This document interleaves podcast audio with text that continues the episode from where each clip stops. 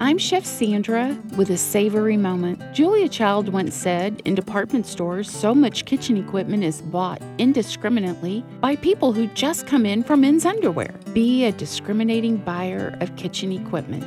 Last week, I started my list of top 10 kitchen tools for weeknight cooking. Here's a quick review. Number 10, fish spatula. Number 9, box grater. Number 8, silicone spatula. Number 7, tongs. And number 6, a microplane. Here's the remaining list. Number 5, citrus juicer. This is that handy device that effortlessly squeezes the juice from lemons, limes, and oranges. Nothing adds a pop of flavor to a sauce like a squeeze of fresh lemon. And for the quickest, tastiest salad dressing ever, simply drizzle olive oil over your greens followed by a squeeze of lemon juice. Number four, bench scraper for scooping up items that need to be transferred from a cutting board to a pot, a skillet, or a bowl. It's indispensable. Number three, cutting board. Use a wooden or bamboo cutting board. It's the best surface for your knife and it's naturally antimicrobial, unlike plastic cutting boards that harbor more bacteria, especially in the crevices created by your knife.